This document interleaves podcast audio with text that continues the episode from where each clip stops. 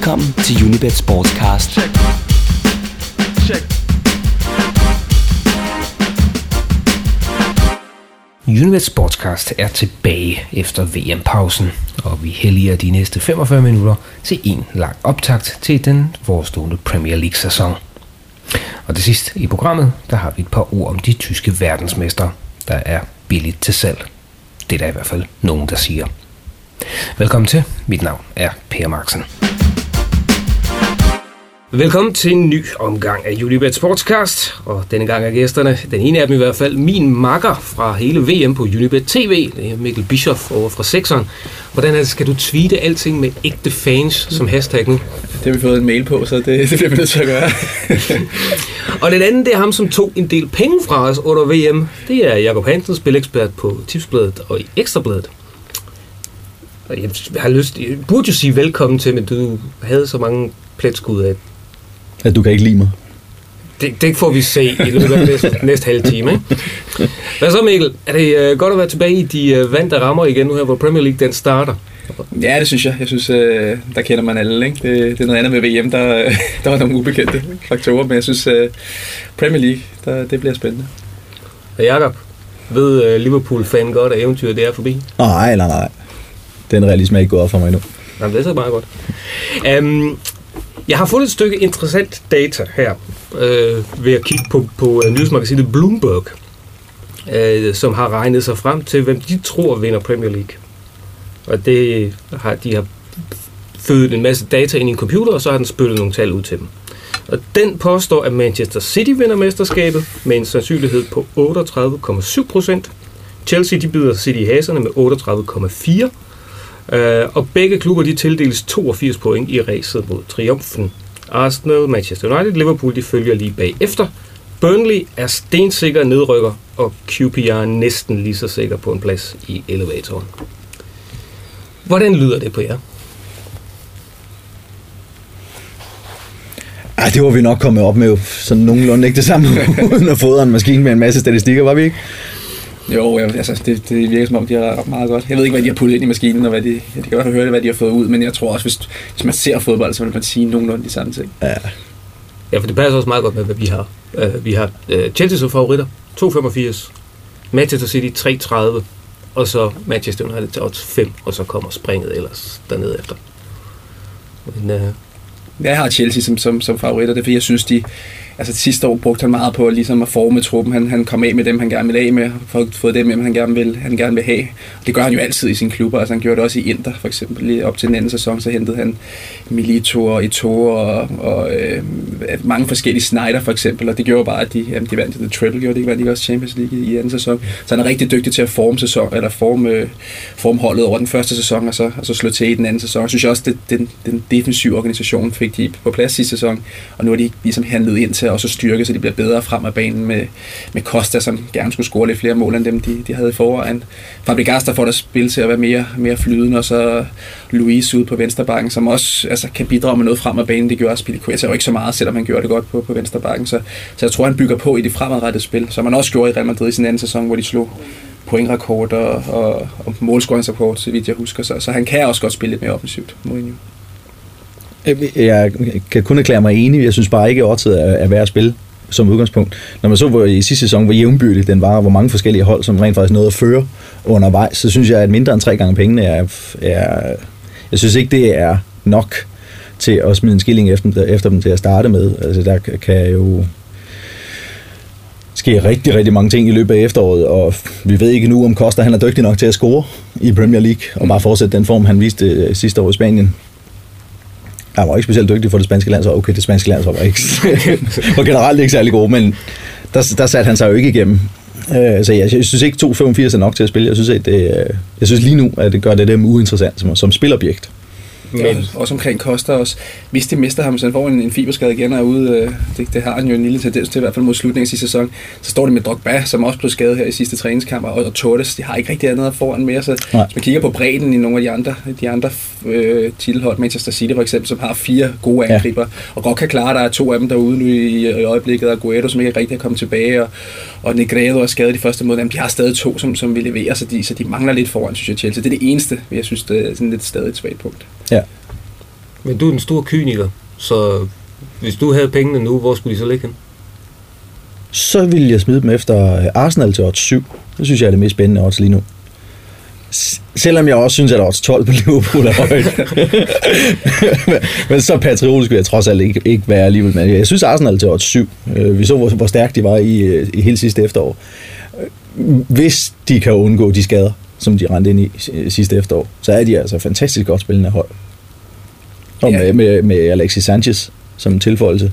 Rigtig spændende. Lige præcis, og det var farten, de manglede. Altså, der, hvor de havde problemer i, i, i sidste sæson. Ja. Der var, det, der var der, hvor de havde mistet deres fart, og nu, kom, nu kommer Sanchez ind. Øh, Walker kommer tilbage. Oxlade Chamberlain har også været skadet meget, som også, jeg også tror kan, kan bidrage med noget, så de, de får noget fart. Jeg tror også, de måske har kigget lidt, kigget lidt på Liverpool, hvad, hvad de var gode til sidste sæson. Ja. Og det var farten, det var det, der ødelagde så mange hold i Premier League. Så hvis du har noget fart foran, og så har nogle spillere, der kan sætte den i scene, som Özil og Cazorla, så, så øh, kan det godt blive rigtig godt. Ja. Der er nogen, Så, så det, det jeg egentlig godt også vil, vil lande på, er, at jeg, jeg er sikker på, at du på et tidspunkt i løbet af sæsonen vil kunne spille Chelsea til over odds 3, i modsætning til lige nu. Så Ja, jeg det- synes, man skal vente med at smide sine penge efter dem. Ja, for det er rigtigt. Altså, topscorerspil og mesterspil, de bliver løbende, de bliver bare justeret efter hver runde. Der så vi jo sidste år, Liverpool endte med at styrtdykke, så glippede det selvfølgelig til allersidst, ikke? men, men Liverpool startede i, i, øh, i et odds, der var, jeg tror, på omkring de 20, Ja. som mester sidste år. Og det virker som om, hvis vi kigger sådan rent oddsmæssigt, er det stadigvæk et, sådan et løb mellem 3-4 heste, som ligger relativt tæt øh, mellem hinanden. Der er nogen, der skriver, at øh, Alexis Sanchez, meget apropos ham, det, det bliver Øsils nye bedste ven. Ja, det kunne det godt blive. Altså, hvis det bliver den Alexis Sanchez, som vi måske har set for Chiles landshold, og, og i sidste sæson for Barcelona, den, den spiller, som, som blomstrede i den tid, hvor Messi ikke var der, hvor han ikke hele tiden skulle løbe og kigge efter Messi. For det, jeg synes, altså, nogle gange kan han være for ydmyg i sin måde at spille på. De to første sæsoner i, i Barcelona, der kiggede han jo kun efter Messi, og, og trådte ikke rigtig i, i, i, i, i, i scene selv, altså på nogen måde. Så jeg synes, hvis han kan, hvis han kan, kan udtrykke sig, og han, han, og han ligesom ikke øh, vil sige, hele tiden vil, vil indgå i Arsenal spil, men nogle gange siger, nu tager jeg bare bolden, og så, og så laver jeg noget på egen hånd, så tror jeg, han bliver rigtig god for Arsenal. Ja. For vi så lidt i Community Shield, da han, han havde rigtig mange tilløb til noget godt, men så skulle han hele tiden kigge efter en, en, en, en medspiller, og det, skal han lægge lidt på hylden, synes jeg, for han har så mange individuelle kvaliteter, så han, han vil give noget helt andet til det Arsenal-hold. Jeg smide noget af den ydmyghed, præcis. som, som han har, ikke? og Ja, han er- indtage mere chefrollen, som vi ser ham på, på Chiles landshold. Lige præcis, ja. Så kan han blive rigtig god, og det er jo perfekt for Øsil at have nogen, han kan stikke afsted i dybden. Det er jo ligesom Coutinho i Liverpool, det var jo fantastisk at spille, være kreatør der, for der var så meget fart fremme, som du bare kan stikke afsted. Og det bliver det samme her. Jeg vil mærke til, at øh, der var, vi stod og kiggede under, under VM, og der var nogle sjove billeder af Arsene Wenger, som havde rigtig meget overskud. og øh, jeg har også hørt, at, at de journalister, der var derovre, at han var meget tilgængelig, og han i, i det hele taget strålede også efter, også efter VM-finalen. Måske ikke bare med udsigten til, at han nu får tre verdensmestre hjem, og måske en fjerde, fordi der går stadigvæk nogle rygter om en Sami Khedira, han godt kunne tænke sig. Øh, Gunners, de skal bare blive mestre, om han så skal fylde holdet med, med 11 tysker. Øh, er, det, er det noget, var, det så, var det så vigtigt for Arsene Wenger at vinde det trofæ sidste år, så der ligesom kan blive bygget på nu, og nu, ligesom, nu, er, der, nu er der fjernet sådan et, et O fra hans skulder. Kan det være det, der gør Arsenal til sådan en giftig aftræder i år?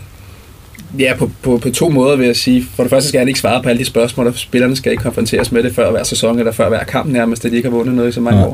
Men jeg så faktisk et rigtig sjovt interview med, med Brian Clough, den gamle legende fra, fra en gammel artikel med ham, øh, hvor han sagde, før de vandt, øh, eller lige efter de havde vundet deres allerførste trofæ, så sagde han, spillerne smagte champagne, og de kunne lide smagen. Og det viser meget af det der med, at man, man får smag for det, altså de får smag for at vinde trofæer. Jeg tror, det, det er det, der har manglet i Arsenal, at de har vundet noget sammen. Og det, det, tror, jeg, det tror jeg kan være vigtigt for dem, at de, at de, altså de får smag for det, det her nu, ikke? At, de, at, at, at, at de vil jagte noget, det er noget mere, og nu ved de, hvordan det er at vinde, vinde store kampe. Så hvis det, Ja, altså netop uh, Brian Clough, han, han nævnte uh, i, i 76 vinder de en pokalturnering, der hedder uh, Anglo-Scottish Cup, hvor seks af de spillere, der er med til at vinde den finale, er, er med til at vinde deres første Europacup for mesterhold uh, trofæ. Og han, han, han uh, sagde selv, at den, den titel var det vigtigste, at hans hold havde vundet. Fordi det gav dem netop, som du siger, smagen efter champagne, de kunne lide det. Det gav dem troen på, at det rent faktisk lade sig gøre at vinde sølvtrøj. Så det løfter, det giver et løft. Det giver et løft at vinde sølv. Så man skal også, der er mange, mange fokuserer også, hvis vi, hvis vi breder net ud omkring Mourinho, var mange fokuserer på, at han altid vinder noget i sin anden sæson. Men i alle de klubber, han har været, Porto og Inter og, og, øh, og Chelsea og Real Madrid, jamen der vandt han jo også noget i den første sæson. Det kan godt være, det var en pokalturnering eller et eller andet, men de brugte det ligesom som et trinbræt op til at, til at bygge på, og så vinde noget, noget større i den næste sæson. Så det er godt, tror jeg, at have vundet noget i den første sæson, og ligesom få det her ind i truppen. Så jeg er sikker på, at de bliver farlige. Ja. Det tror jeg også. Jeg tror også, at Arsenal bliver rigtig farlig. Og så er der dem, som vi slet ikke har rørt ved endnu, nemlig dem, som havde en så forfærdelig sæson sidst, at din kollega Stak- Stakkels Morten Brun må have gennemlevet et af sine værste år som fodboldfan. Hvad med United under Van Gaal? Ja, man må i hvert fald sige, at der blæser lidt mere positive vinde efter, efter den her opstart også. Altså, der, jeg kunne Ja. ja. så, da han blev præsenteret, der sad man jo lidt og, og var lidt i tvivl, om han var den rigtige, om han var for stort i ego, men, men efter det VM, så er det, altså, så er det bare vendt sig fuldstændig stemning omkring Van Gaal. Nu er han jo nærmest messias for, for United, og det er også startet godt, men jeg, jeg Jeg synes han også selv. Ja, det synes jeg også selv, ja, præcis. Men jeg, altså, jeg synes tror stadig, der er lang vej. Jeg synes stadig, de mangler noget kvalitet, blandt andet i forsvaret. Så jeg synes, altså jeg har dem, jeg har dem som femte, som, som femte plads. Øhm, Jeg tror ikke. Man springer, man springer ikke, Man springer. man springer ikke fra nummer 7 til, til mesterskab. Det kan man. Det, kan man. Liverpool er ved at gøre Liverpool det. er men- tæt på, ikke? Liverpool er tæt på, men, men jeg synes heller ikke, at altså, nu skal vi lige, øh, skal vi lige slappe af. Preseason er ikke alt med, med de resultater der. Nej, de bliver da helt klart bedre. Ja. De bliver da uden tvivl stærkere. De bliver sværere at slå, de bliver bedre organiseret. Ja. Og i det er at gøre det over enkelte kampe, som, som for Holland at spille på den måde der. Men en over en hel sæson, der, altså, der skal man måske have nogle andre ting. Man skal måske være bedre i, at- til at skabe kampen. Det bliver spændende at se, fordi altså, med Holland var det jo meget at reagere og, og, og, måske stå lidt dybt i banen. Her skal han jo, altså 80% af kampene for Manchester United skal du op og skabe det, og skal have bolden hele tiden og skal nedbryde et modstanderhold. Og det bliver så spændende, om man, om man kan gøre det i den formation. Og vi har også et transfervindue, der først lukker her i slutningen af august, så de, de har jo ikke, ja, de har da lavet en, no, nogle handler, de har da betalt en hulens masse penge for en, for en teenager nede i, nede i Southampton. Ja, det, Mm. Nej, der må, det, det må man også gå ud fra, at Arsenal heller ikke er færdig med at handle endnu. Altså, for de har jo ikke et reelt alternativ til Giroud, hvis de end- endda ikke skal have en, der er bedre end Giroud. Det, ja, jeg tror Det- det faktisk ikke, sådan- de henter. Tror du, de henter mere i angrebet? Det tror jeg ikke. nej, det gør de nok ikke, men, men så også i forsvaret efter Formalen er, smuttet, ja. har de jo ikke rigtig noget, der kan gå ind og erstatte Formalen og, og kunne, eller ikke Formalen. Øh, Mertesacker Mertesacker og Kouchelny. De har jo ikke et reelt alternativ til de to. Nej, det er det, og, og det er det, der er lidt svært, når man skal ud og hente en, som, som vel bliver tredjevalg. De, de to gjorde Ja. ja. det jo ganske fint sammen, ikke? så man skal Ja. ja. ud og hente en, som er god nok til at, til at vil, altså, som de kan bygge videre på på en eller anden måde, og som, og som også gider at, at sidde på bænken i de fleste kampe som, som et alternativ. Mm. De har Chambers, men, men det er jo ikke nok. Han skal jo også være sådan en, en slags gardering på højre bak, så de skal, synes jeg, også have en til. Så de skal ud og hente. Så vi, vi har set nogle meget store handler. Men United skal også ud og hente, de, de har tre, øh, tre forsvarsspillere, som, som har været rigtig meget skadet, unge mænd, øh, næsten stadig, ikke? men de har jo været skadet, så meget skadet i deres United, ja. de kan jo ikke kun have tre, og de kommer til at hente et par stykker til, tror jeg, til, den, til defensiv, men hvad spørgsmålet, hvor gode de er, dem de henter. Rojo synes jeg ikke er fantastisk fra, fra Argentina. Altså, Nej. Hummels får de ikke, altså, så det, det er spændende, hvilken hylde de kan hente på. Ja. Er derfor, jeg nævnte altså, de der rygter, der hele tiden sviger omkring Sami Khedira. Det ene er, at, at Wenger gerne vil hente ham. Fordi jeg skal bare have tyske verdensmestre, uanset hvad de koster. Og det andet rygte går så på, at han skal til Chelsea i stedet for, fordi uh, der sidder Mourinho, og Mourinho er helt pjattet med Sami Khedira. Indtil videre har Carlo Ancelotti så sagt, at han er ikke til salg. Basta. Så, så det bliver nok ikke i år alligevel. Og som du selv siger, rygterne om, at de vil købe i Tyskland, giver jeg ikke, ikke ret meget for. Jeg synes, Kadir synes jeg er en super spiller, men jeg synes, jeg synes måske, at Arsenal har, har, har mange af den type, som er lidt box til box. Der har de også Ramsey og Wilshere. Og, ja, han er vel ikke en decideret defensiv midtbanespiller, som bare står foran forsvaret. Han, han er vel mere en, en, en box til box. Jeg synes, typemæssigt synes jeg ikke, at han måske er en rigtig, men det, han er en, en super spiller, og det vil jo det vil jo højne niveauet, men, men jeg synes, Wenger nogle gange har, han er, han er blevet lidt mere kynisk i det. Han kunne også have fået Fabregas, men ham, dem har de også nogle for mange af i øjeblikket, så jeg tror, han, han kigger efter en, en, en rigtig, altså en, måske en erstatning til Arteta på den lange bane, men han har lige Ja. gjort Arteta til, til anfører, så, så han må være godt tilfreds med det, han bringer Arteta. Jeg synes, Ja. de mangler, jeg synes, de mangler en, en stopklods dernede. Altså, Ja. man huske sidste sæson, hvor de tabte 6-3 til, til City og 6-0 til Chelsea, og, og tabte også til Everton og Liverpool stort på udebane. Og der blev de bare overløbet, og især centralt på midtbanen. Så jeg synes, de mangler noget, noget, noget, noget jern derinde. Øhm, vi skal også lige nå at vælge Liverpool. Fordi, eller skal vi kalde dem sådan halv Southampton? Ah, okay, de har kun købt, de har kun købt tre dernede, ikke? Men, men, men så lidt... Øh, Liverpool- Liverpool-fanen, der sidder der. Det går jo aldrig godt, nu hvor Suarez er væk. Jo, det skal nok gå udmærket. Er Selv, selv, selvom vi, vi fjerner vel, hvad? Var 13 assist og 31 kasser ud af de 101 mål, de scorede. Det skal jo øh, i et eller andet omfang koste, men jeg synes, deres indkøb giver dem nogle, nogle flere strenge at spille på. For eksempel øh, en, en øh, rambuk i, øh, i Lambert, op foran og give den en anden mulighed at spille på. Øh, og Lavren går helt sikkert ind og styrker defensiven.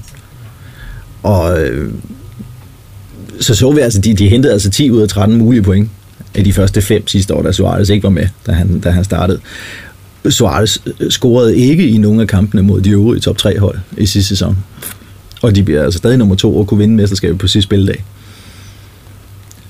Jeg synes ikke, det ser så helt sort ud, som odds 12 det kunne indikere.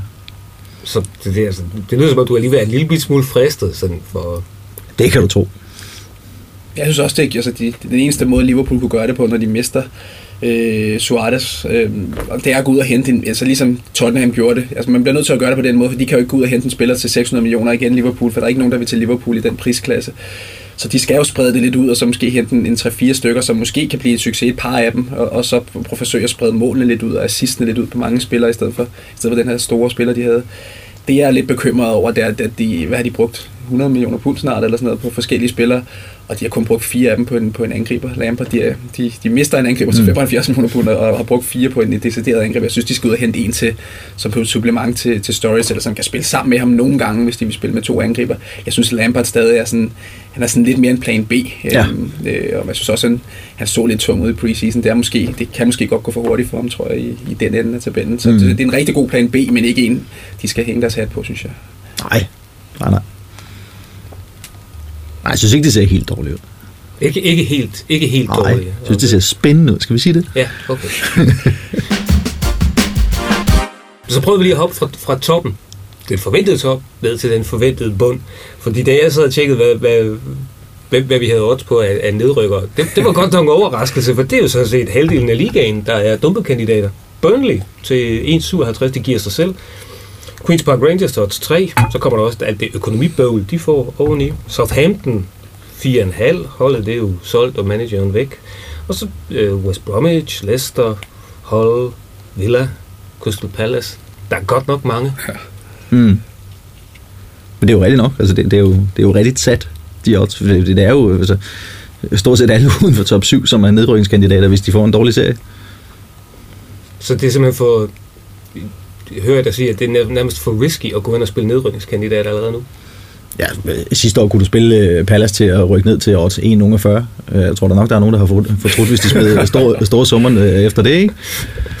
Så jeg kan, da, jeg kan da på ingen måde se værdien i at spille... Øh, øh, eller bare, bare for at nævne hold, som var stort set samme odds som, øh, som Crystal Palace i sidste sæson.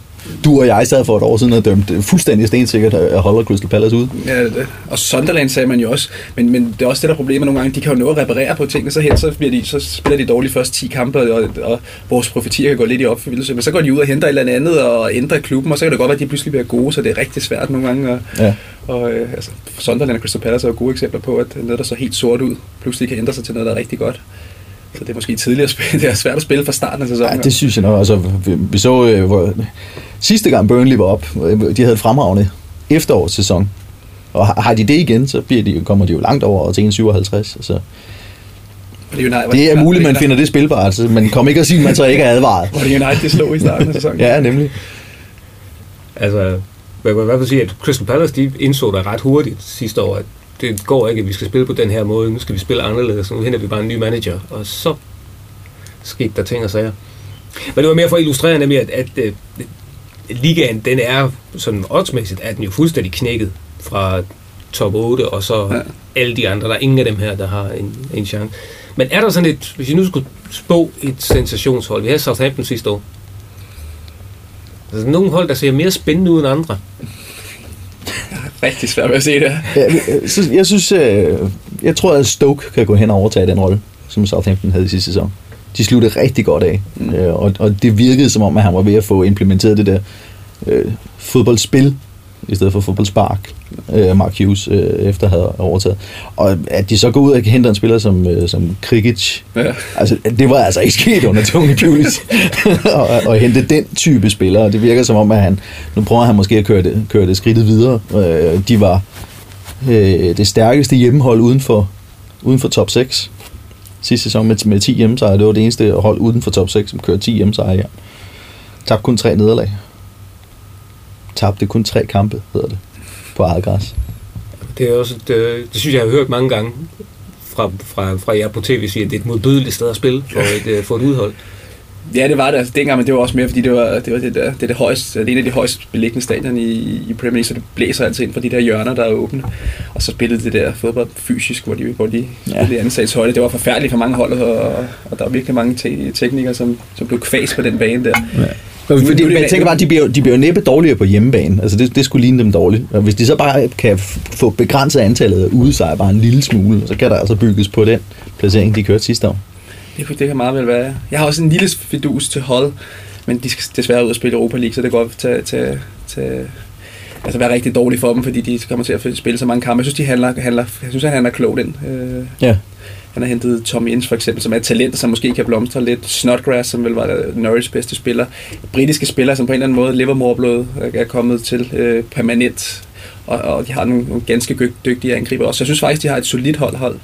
Hold. hold, hold. Øh, så de, dem tror jeg godt kan blive okay, men, men spørgsmålet er, hvor meget Europa de tager ud af dem. ja. Altså, Unibet har 2,63 på, øh, på øh, Stoke i en top 10. Jeg kan ikke se, hvorfor de skulle ende uden for top 10 i den sæson, når de klarede det i sidste sæson. Nej, det kan så være. Det er det et af de der meget gode fif. Altså, Jeg tænker til gengæld, så for lige at supplere med, med før, Aston Villa kunne godt være et, et, et, et meget, en meget god kandidat til at rykke ned, hvis man kigger på Ja, deres transfervindue. Det, er jo- altså, det afhænger jo nærmest af Benteke, om, om han kan spille en, øh, Ja, lige præcis. Altså hvis man kigger på deres transfervindue, Senderos, Joe Cole og Ali Sissoko. Altså Sissoko, som vel, selvom Liverpool vandt 5-1 i nogle kampe, var den dårligste spiller på banen i så mange kampe. Det var næsten det dårligste transfervindue, jeg har set fra en Premier League-klub i mange år. Ja. Også når man kigger på deres strategi over de sidste par år, hvor de hentede spillere for de lavere rækker, som han havde til at blomstre Lampard og, og, og spillere for uden, for uden for England, som han forsøger at implementere nu. er Han gået helt i den anden, i den anden grøft og henter gamle, afdankede øh, engelske spillere, eller spillere, som, som, som bare ikke leverer, som har været, været dårlige. Og de kan svinge helt vildt fra weekend til weekend. Vi så dem fanta- spille fantastisk mod Liverpool og Chelsea for eksempel ja. i sidste sæson, og så spille helt forfærdeligt i andre kampe. Ja. De har en ejer, som gerne vil af med klubben. Der er Ja, konstant præcis. spekulationer om uh, Lampard på managerposten. Og Roy Keane, hvad bringer, hvad, hvad bringer han? Ja, det er det, og man, man er jo næsten 100% sikker på, at når Lampard, eller hvis Lampard bliver fyret, det kunne han meget vel blive ret hurtigt, så er det Roy Keane, der kommer ind og er god at hente. Ja, som han var ikke specielt, han var ikke, han, han var ikke, det var, jeg kan ikke engang sige specielt god, han var ikke god i hverken Sunderland eller Ipswich, da han selv var boss. Og så får de en, en svær... Nu så jeg bare lige på deres startprogram. De første tre kampe er sådan lidt... Men altså, hvis man kigger på de første 10 kampe som, som helhed, så er, det, øh, så, er det, øh, så er det 8 ud af de 10 øverst baserede hold fra sidste sæson, de skal spille mod. Så de kan godt gå hen og blive... Øh, altså, stå med rigtig få point øh, efter den start der. Så, og så skal de selvfølgelig ud og skifte manager, så spørgsmålet er, om, om Kine kan gøre det bagefter. Ikke? Der, der, altså, der er, det, der er det måske ikke sådan en, øh, en, en type som, øh, som Pulis, der kommer ind, eller en Poyet, som, som kunne ændre det andre steder. Så er det altså Kine, som, som jeg ikke er særlig meget fedus til med den der Ej. den stil, han har. Og, i- og i, i april næste år, der møder de United, Tottenham og City. Hvis man er i nedrykningsfare i forvejen til, til april, og så har den, den strive. Så skal man have hentet sine point før. Ja, det skal man altså. Og det er så nok også en interessant pointe, du har, nemlig at, at øh, den amerikanske ejer, Randy Lerner, gerne vil af med klubben. Ja. Og så skal trænere nok ikke regne med at få tilført alt for mange ekstra midler fra en ejer, der gerne vil afvinde skidtet. Nej, det er jo det, der også har været tendensen. Det er jo free transfer, de henter, og der, det bliver, jeg tror, det bliver en rigtig dårlig sæson for dem. Og jeg synes også, at øh, Palace, kan de gøre det igen? Ja. Ja. Eller har modstanderne luret dem nu øh, og fundet ud af, at de, de, altså, et, det er ikke nogen, vi bare lige kan rulle henover. Kan, og de, de er stadig en klub med meget begrænsede midler, og de har jo ikke hentet noget særligt. Og mistet Tom Ince, øh, som var, var der i foråret, ikke? West Bromwich, som kun vinder fire hjemmekampe sidste sæson, har en uprøvet manager. Ja, West Bromwich har jeg heller ikke meget fidus til. noget. Øh, har nu spillet halvanden elendig sæson. Ja, og der, der er ikke nogen...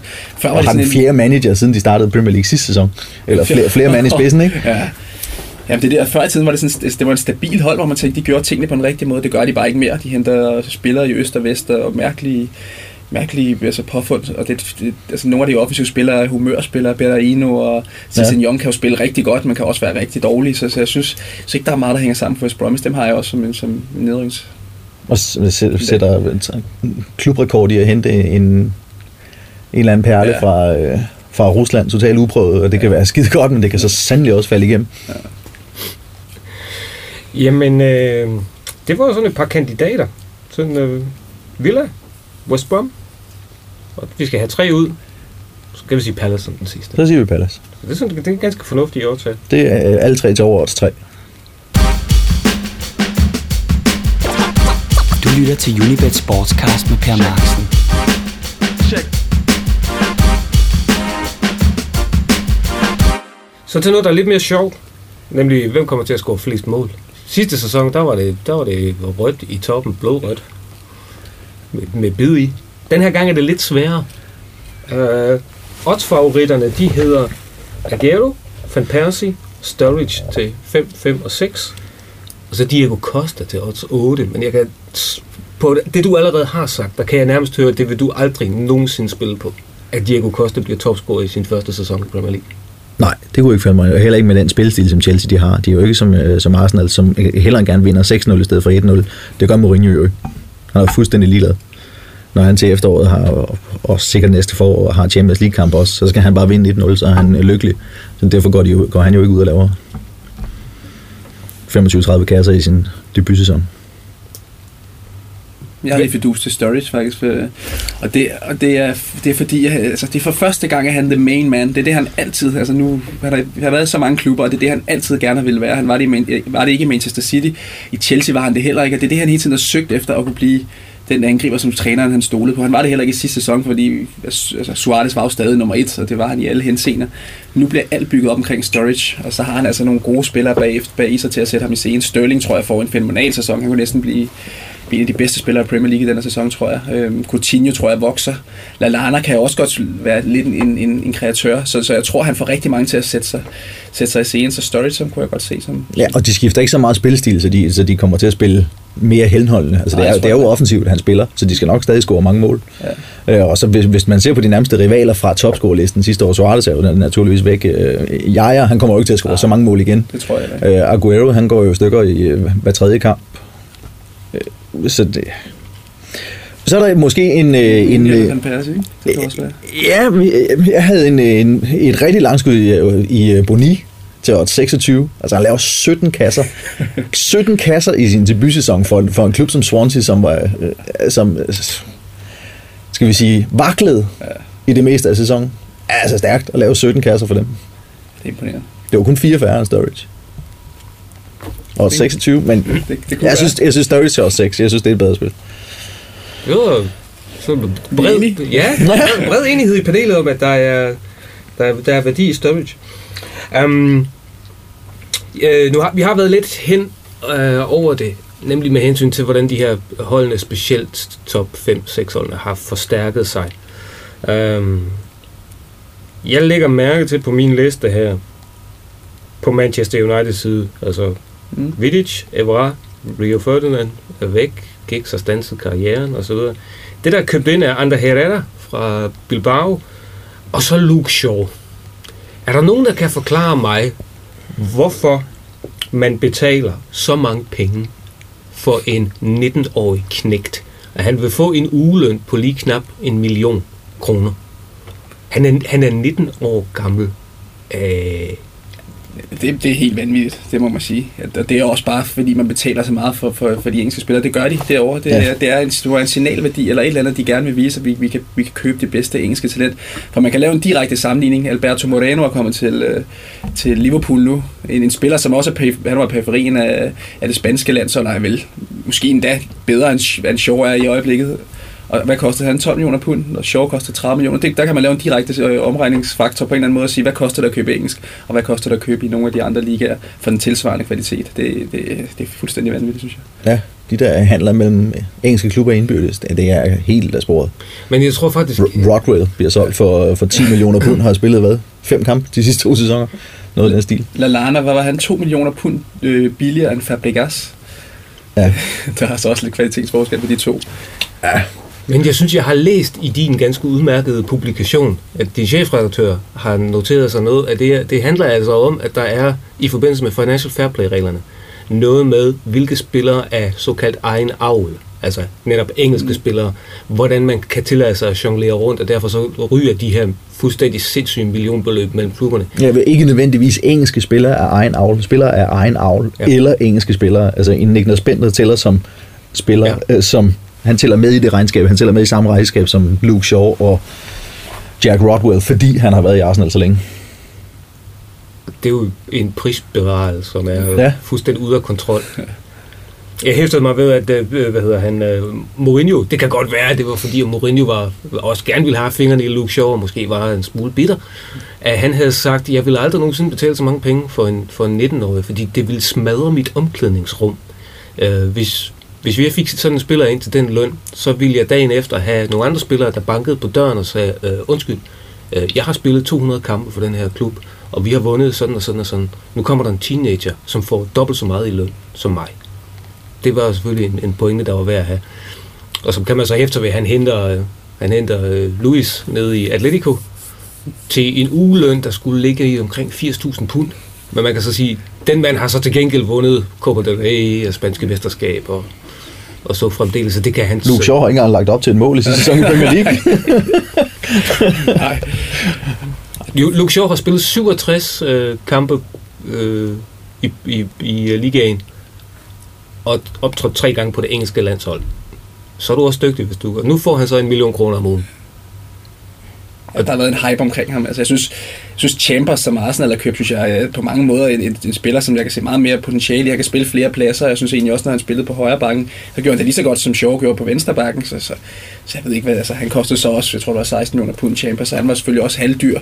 Men det er jo slet ikke i nærheden af det. Det, det, det, det, det må være, fordi der har været noget konkurrence omkring Shaw, og så er det bare ja. blevet hypet det her. At, øh, at øh, han, skal, han skal være så dyr, fordi han, han, kan jo, det, han kommer måske dårligt nu, når han så skadet for sæsonstart, men han kunne dårligt nok komme ind i startopstillingen. Jeg kunne godt forestille mig, at Van Gaal hellere vil spille med en Luke Young, øh, eller ikke undskyld, en Ashley Young på, på, på venstre wingback fra starten af sæsonen. Det har han gjort i mange optagskampe og, og Valencia på højre, og så, og så starte sådan, og så bringe Shaw stille og roligt ind. Han er ikke engang altså, selvskrevet til United startopstilling, synes jeg. Nej. Så man kan da sagtens følge Mourinho's point. Altså, har en, et, som, som det ser ud i dag, har jeg, han er nummer, indtil videre er Luke Shaw nummer 4 på listen over de vildeste indkøb til Premier League i den her sæson. Uh, det er priserne, de så i euro. 37,5 millioner euro for Luke Shaw. Til sammenligning 37,8 millioner for Alex Sanchez. ja, altså. 38, 38 millioner euro for Diego Costa. Og det er, det, ham den eneste, som har overgået alle dem her, det er så uh, Citys uh, nyindkøb uh, Mangala. 50 millioner euro. Så. 50 millioner? Ja. Man må også sige, at de er kommet i høj kurs forsvarsspillere. Nej, det skal jeg love for. Der vil Louise 50 millioner pund, tror jeg næsten det var, ikke? Og, ja. og, øh, og Mangala Lovren også 20 millioner pund. Det er virkelig... Øh, Vermaelen, som har været skadet og ikke har spillet halvanden sæson, 15 millioner pund til, til Barcelona. Der er virkelig... Øh, der var også en agent, der skraldgriner hele vejen til ja, var der ikke? man bare sige, det, altså, priserne for forsvarsspillere, jeg må være fordi, der, er, der er altså marked for dem. Det er svært at finde nogle, nogle rigtig gode forsvarsspillere. United har også problemer med at gå ud og forstærke sig der. Og så bliver priserne bare pumpet op, men, men det, det var jo aldrig sket før i tiden. Nej. Der var det, der var det angriberne, man betalte mange penge for. Nu er forsvarsspillere nærmest lige så dyre. Ja. Sjov er også et eksempel. Burde det så være så svært for Daniel Lager at komme på holdkortet og finde en ny klub i England? Kunne man fristes til at spørge? Jeg kunne godt se Arke. Jeg virkelig håbe, han kom til Tottenham. Jeg synes, han vil passe perfekt ind der. De mangler en god forsvarsspiller i Tottenham, og de er stadig med fremme, men jeg tror bare ikke, Liverpool vil sælge til en direkte konkurrent. Men jeg vil bare ønske for Arke, at han, han kom dertil. Du tror ikke på, at han får så mange starter? For Liverpool? Ja. Ej, jeg tror, han vil starte sæsonen bag i, altså bag i køen, hvis han stadig er der, når sæsonen starter.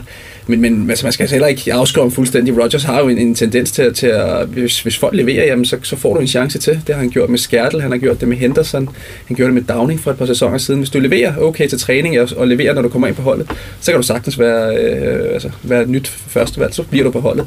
Så jeg tror ikke, Akker skal afskrives på nogen måde, men han starter lidt bag i køen, og så skal han håbe på, at der kommer skader eller karantæner, og så skal han tage chancen, når han kommer ind der er vi selvfølgelig også det ved, at nu skal Liverpool for første gang i relativt lang tid ud og spille Champions League og ja. få mange flere kampe. Mm. Tror I på, at øh, hvordan at jeres fornemmelse bliver det med den samme stamme, Eller kommer han til at skifte mellem en, øh, sådan en, en cup-formation og en liga-formation?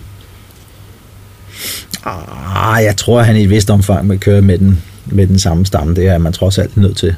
Altså, de er ikke så stærke, så de kan skifte mere eller mindre et helt mandskab ud og klare sig mm. på begge fronter. Og jeg kan da ikke forestille mig, at han, han giver... Jeg kan, jeg kan ikke forestille mig, at han giver køb på nogle af de øh, to turneringer. Øh, så jeg vil da skyde på, at der bliver en stamme af spillere, som går igen. Men i og med, at, at Akker er den med mest internationale erfaring, så kunne man jo godt forestille sig, at, at Akker vil nok være den, der rører over på sådan at være en fast starter i Champions League-kampen i hvert fald. Ja, yeah.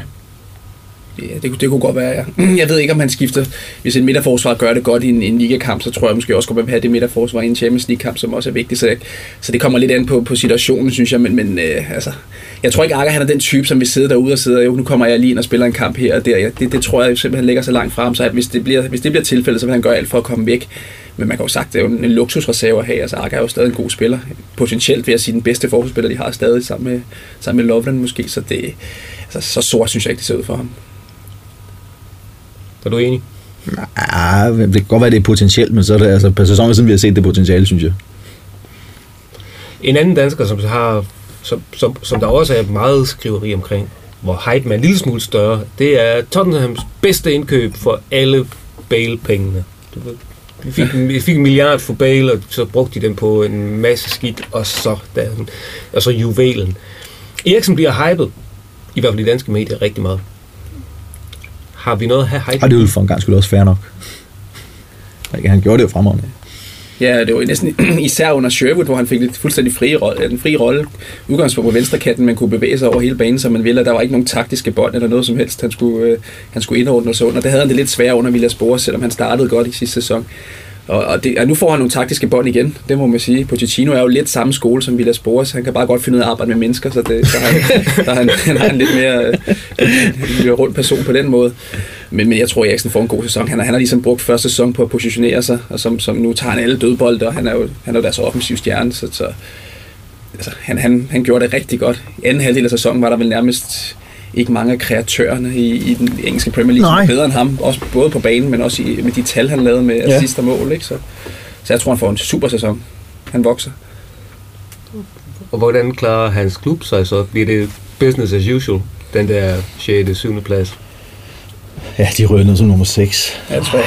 Måske endda 7, hvis vi skal have United op i, øh, op i, i scenariet, og Everton er foran dem også ja, det bliver svært for dem. Ikke? Jeg tror, de bliver bedre på, på alle punkter under Pochettino, men, men altså, der er bare så mange bedre hold, der, der, der er oppe, ja. de skal slås med. Ja. Der skal de gøre noget ved deres forsvarsspil. Det var nærmest som at se en cirkusforskel i mange kampe i sidste sæson. Og det kan kun blive bedre. Ja.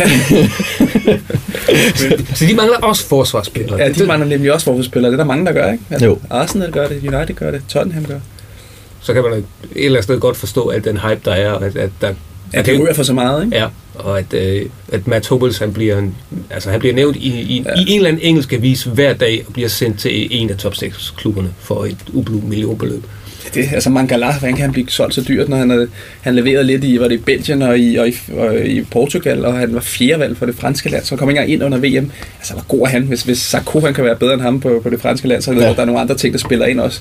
At måske havde præsteret i de sidste playoff-kampe, Sarko, men, men stadig, hvis han er så god, Mangala, så skulle han jo ind og spille fast for det franske landshold. Altså, ja. Det, ja, 32 millioner pund. Straks skal der have. Ja. Den, den, den her 50, 50 millioner euro, ja. det er sådan, wow. Det, ja, det bliver trods alt interessant at se. Ja. Men hvem er, hvad, hvad, hvad, er så, hvad, hvad er de mest interessante indkøb? Altså nu, nu, vi har et vindue, der ikke er lukket endnu, skal vi jo huske at sige, men, men ej, det, det, det, vil jeg, det vil jeg gerne nævne ham. Når man går ud og henter øh, sådan en mand for 32 millioner pund, så er jeg godt nok spændt på at se, hvad det er, han kan. Ja.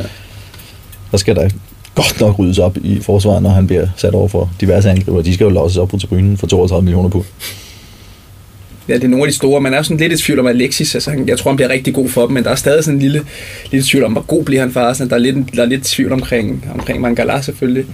Altså nogle af de store indkøb koster jeg også en lille smule tvivl om, om, om hvordan han vil, han vil gøre det over for lidt mere grænvoksne midterforsvar i, i England. Den eneste, jeg vil sige, som jeg er næsten 100% sikker på bliver en succes, det er Fabregas. Jeg tror, han, øh, han falder fantastisk ja. ind. Jeg tror, altså, det er lige præcis den, den brik, som Chelsea har manglet øh, til at finde de afgørende bolde. Altså nogle gange mod de, mod de, mod de hold, som er dårlige, der, der havde de simpelthen ikke redskaberne til at bryde dem ned. Når Azar han blev lukket ned, så kunne de ikke, så kunne de ikke score, og de kunne ikke bryde de dårlige hold ned. Og der tror jeg, at Fabregas har nøglen. Han, øh, han er lige præcis den spiller, Chelsea har brug for. Det lyder som om, at det som så vanligt er ham, den der snu portugiser, der har været den... Der, der har været klog. Ja. Det var, op, det, var, det var mestre, og det var nedryk, potentielle nedrykker, det var interessante indkøb, det var topscorer. Der har vi vel næsten været det meste rundt, sådan, de, sådan, sådan, sådan de store træk. Uh, skal jeg måske lige nævne en af oprykkerne, fordi den har dansk interesse. Mm. Leicester. En oprykker med en asiatisk rigmand i ryggen, og som Mikkel han sidder og tænker, han tænker allerede nu på Blackburn og Kiss, ikke?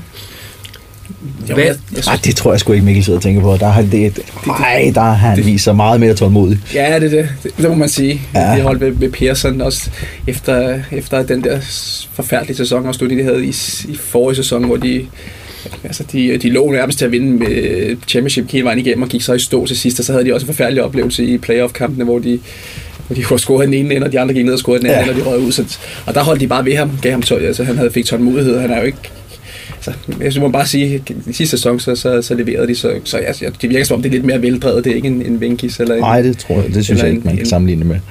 En, så skal der ske noget nyt. i hvert fald, det, det virker lidt mere. Ja. Men her er vi også sikre, altså Eriksen er en, er en sikker starter for, øh, for Tottenham, og den anden dansker, som er den sikre starter, det er Kasper Smeichel. Hvordan klarer han at rykke op fra Championship til, til de helt store op i uh, Premier League? Det er slet ikke i tvivl om, han kan klare. Jeg synes også, han har, han har det. Han har det i sig. Han, øh, han har været den bedste målmand over de sidste par sæsoner i, i Championship. Ja. Og altså, han, han har, jeg synes, han har rigtig meget kvalitet, og han har også, han har også, øh, han har også statusen i klubben. Altså, han, han, han er jo en af de bærende kræfter på holdet. Jeg synes, de har et solidt hold, Leicester, på mange måder. De spillede rigtig god fodbold, de kampe, jeg så sidste sæson. Det er ikke sådan, det er et kollektiv, som, som fungerer godt. Der er ikke så mange stjerner, men, men det kan man også godt overleve i, i, i, i Premier League.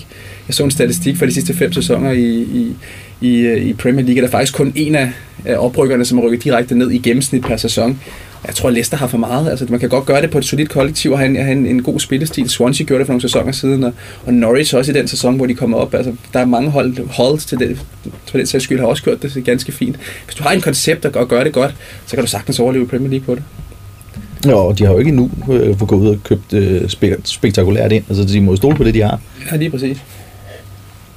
De købte en stor angriber i, øh, er det Brighton, Ulloa hedder han, ja. Øh, som, som altså, det er et relativt dyrt køb, men det er ikke en, en stjernespiller. Jeg tror, jeg synes, de har mange, altså, de, de fungerer rigtig godt som hold, har også gjort det rigtig godt i opstarten, og slået gode hold som Werder Bremen og Everton i, nede i Thailand. Altså, man skal ikke lægge for meget af de kampe, men jeg synes, jeg synes de ser solide ud. Leicester, jeg tror ikke, de kommer i nedrykningsfar.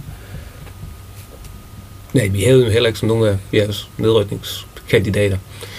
Nå, Premier League, den starter på lørdag. Og så ved vi jo så, hvor vi kan finde dig, Mikkel. Sådan, øh... Mig og Jakob, vi er begge to. Hvad, øh, hvad, er, hvad er den første, første opgave? Hvad er det? Er det øh, i studiet, eller er det flyve til England og sidde på stadion? Det er studie. Øh, en god lang dag med, med Brian Laudrup og, og Jakob Hansen her. Vi bliver team der den dag, og det bliver vel er det ikke United Swansea, som er den allerførste kamp i sæsonen, så det kan jo næsten ikke uh, skydes i gang mere interessant. Det glæder jeg mig helt vildt til. Og det er selvfølgelig en stensikker United sejr, eller Ja, det, det skal ja. det være, men, men øh, altså, det er noget af en, en, en krudtønd at starte med, ikke? Med Van Raal på, ja. på hjemmebane. ja. Swansea ser ikke særlig god ud, så de skal jo kunne vinde med den. Og hvis de ikke vinder, så... ja, så skal der vinde nok så meget. Så ryger der endnu flere på transferlisten fra Van Gaal. Et bud på en engelsk mester, det hed Chelsea fra dig, og det hed et value bet Ja, Arsenal på grund af prisen. Arsenal på grund af prisen. Mikkel Bischoff og Jakob Hansen, tak fordi I kom. Selv tak. Og her til sidst et par ord om de tyske verdensmestre, der åbenbart er til selv for spotpriser, hvis man da ellers skal tro rygterne fra de britiske dagblade, der har ansat eventyrforfattere, selvom de kalder dem for journalister. Det er mennesker, som erfarer på samme måde som politiske journalister – de gør det i Danmark. De tyske VM-stjerner de er billigt til salg, og rygterne om dem de går deres sejrsgang i det tabloide klik-univers. Altså der, hvor det er knap så vigtigt, om det, man skriver nu også er sandt eller ej. Og spørgsmålet, når det kommer til stykket, det er vel i grunden, om de her tyske verdensstjerner overhovedet er til salg. For der går ikke en dag, uden at en tysk verdensmester nævnes som et transferobjekt i det nuværende vindue. At skulle skyde disse daglige rygter, der ofte synes at være opfundet af engelske og spanske journalister, der bare skal fylde deres dag ud, det må være anstrengende for de ansvarlige ledere i München, Dortmund og Gelsenkirchen. Men der er sikkert kliks i det, og derfor så fortsætter eventyret lystigt, selvom der sjældent er det mindste hold i de rygter, som nyhedsmedierne rask væk opfinder for at trække læsere til. I midlertid så er den konstante larm omkring de tyske stjerner med til at rejse et helt andet spørgsmål. Hvorfor er det lige, at de tyske verdensmestre er så billigt til salg, som det efter sine skulle være tilfældet? Kolumbianske Rames Rodriguez han skiftede til Real Madrid for svimlende 600 millioner kroner, mens verdensmesteren Toni Kroos han kunne fås relativt billigt for kun 225 millioner. Hvorfor så billigt, når Arsenal lige har betalt 283 millioner kroner for Alexis Sanchez, og der pt. hænger et prisskilt på 400 millioner kroner på Fiorentinas kolumbianske stjerne Juan Cuadrado. Tyske Skodan Mustafi han er lige skiftet til Valencia for 60 millioner kroner, mens tyske medier spekulerer i et bud på en anden verdensmester, netop Christoph Kramer, der er ønsket i Napoli for også anslået 60 millioner kroner. Han ejes i øvrigt stadig af Bayer Leverkusen, der ikke har tænkt sig at sælge ham, men derimod hente ham hjem til sæsonen 2015-16. Engelske tabloidaviser påstår, at Arsenal har et bud på 240 millioner kroner for Mats Hummels, mens Manchester United skulle have budt 227 millioner for samme spiller. Arsenal og Chelsea skulle efter sine slås i kulissen om Sami Khedira til en pris på minimum 260 millioner kroner. Han er ikke til salg, siger Carlo Ancelotti. Men det kan godt være, at hans bestyrelse det siger noget andet. I Tyskland der har, har Hans Rummenigge pådraget sig Dortmunds vrede ved at mene, at Marco Reus's frikøbsklausul skulle ligge på omkring 187 millioner kroner, mens hans markedsværdi anslås til 375 millioner. Spanske medier, som for eksempel Marca, har haft travlt med at tale Jerome Boateng til Barcelona. Et rygte, som Pep Guardiola hurtigt, var hurtigt ude og skyde ned. Kigger man på hjemmesiden transfermarkt.de, eller transfermarkt.co.uk, hvis man vil have den engelske udgave, ja, så finder man de anslåede markedsværdier for en række tyske VM-helte. Mario Götze, han er prissat til omkring 360 millioner kroner. Benedikt Høvedes til 120 og Julian Draxler til 225. Og så tror nogen, at Thomas Møller han er villig til at flytte til Manchester, fordi den mand, der i sin tid hævde ham op på førsteholdet i München, skal bringe ære og værdighed tilbage til United. Thomas Møller han har en anslået markedsværdi på 375 millioner kroner. Men alt sammen, der er det rygter, spekulationer og i visse tilfælde forhåbninger fra diverse skribenter. Måske så findes svaret på spørgsmålet om, hvorfor tyskerne er så billige i, at tyskerne optrådte som et hold uden en egentlig superstjerne, hvis man da ser bort fra Manuel Neuer og hans nye måde at fortolke det at være målmand på. Derfor var det Messi og ikke Kroos, der blev turneringens bedste spiller. For klubberne, der køber, de ser også på, hvad den enkelte spillers egen marketingværdi den er. Og her fylder Cristiano Ronaldo, James, Messi og Suarez mere op i medielandskabet end Müller, Kroos og Götze gør, når handlerne skal refinansieres gennem trøjesalg og marketingaktiviteter. Tyskerne de burde koste mere, men dels er det tvivlsomt, om deres tyske klubber overhovedet vil sælge dem, og så skal man ikke undervurdere, hvad det vil sige at være vokset på i det tyske system. Herunder, at det giver en betragtelig dosis klubloyalitet. I Tyskland der ser man ned på klubber, der finansieres af sugar daddies, hvilket forklarer det patologiske had, som mange har til Hoffenheims Dietmar Hopp, til Haas bagmanden Klaus Michael Kühne og til RB Leipzigs ejer Red Bull bagmanden Dietrich Mateschitz. Og det ligger faktisk også i spillernes DNA. Derfor skal man ikke give mere for skriverierne om, at tyske spillere, altså fra klubber i Tyskland, vil skifte til oligark- eller sheik-klubber i England – hvis man har muligheden for at skifte til Real Madrid, så skal enhver spiller naturligvis gøre det. Det har Paul Breitner selv, forhåndværende Real-spiller, selv sagt. Så det gjorde Toni Kroos naturligvis. Men der er en anden væsentlig detalje, nemlig at de tyske klubber ikke behøver sælge. I FC Bayern München der har man et princip om, at hvis det rette beløb bliver budt, så er ingen usælgelig. Men man er ikke tvunget til at sælge, fordi det er nødvendigt for klubbens overlevelse.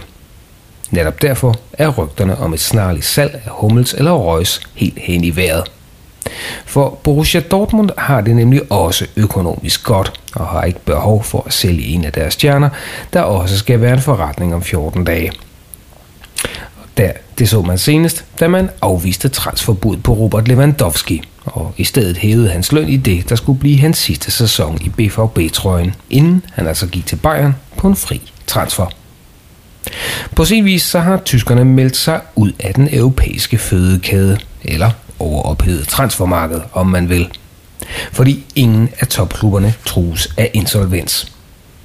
Man kunne naturligvis bare dreje endnu højere op for prisspiralen, og så rask væk for lange en 350 eller 400 millioner for en af VM-stjernerne.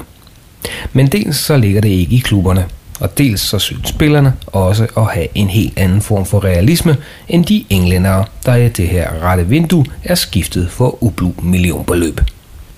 Hvis Louis Van Raal går til sin bestyrelse og siger, jeg vil have Thomas Müller, og I skal betale 375 millioner for ham, ja, så vil Manchester United sikkert blive tvunget til et bud på 450 millioner.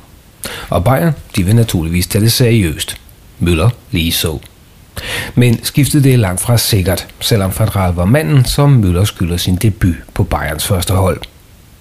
For hvad var det lige, der skulle motivere denne indfødte Bayern-dreng til at skifte til en klub i Nordengland, der ikke engang skal spille Champions League i denne sæson? Penge, naturligvis. Men hvad nu, hvis penge ikke er alt? Bundesligaen er i sig selv attraktiv nok, så der skal for det første være noget ekstraordinært på bordet, før en spiller overhovedet begynder at overveje et skifte. Og de summer mener de udenlandske storklubber altså ikke, at tyskernes markedsværdi er værd. Muligvis fordi de vandt VM som et hold, og det, der i dag efterspørges som marketing gimmicks, det er individualister. Altså de, der har glemt, at fodbold stadig er et holdspil, hvor det er holdet og ikke den enkelte, der vinder. Så det kan godt være, at tyskerne formelt er til salg for spotpriser. Men når det i virkeligheden ikke vil sælges, ja, så er spekulationerne de rene fantasifoster. Du har lyttet til Unibet Sportscast. Andreas Stefansen sad i teknikken, og mit navn er Per Maxen.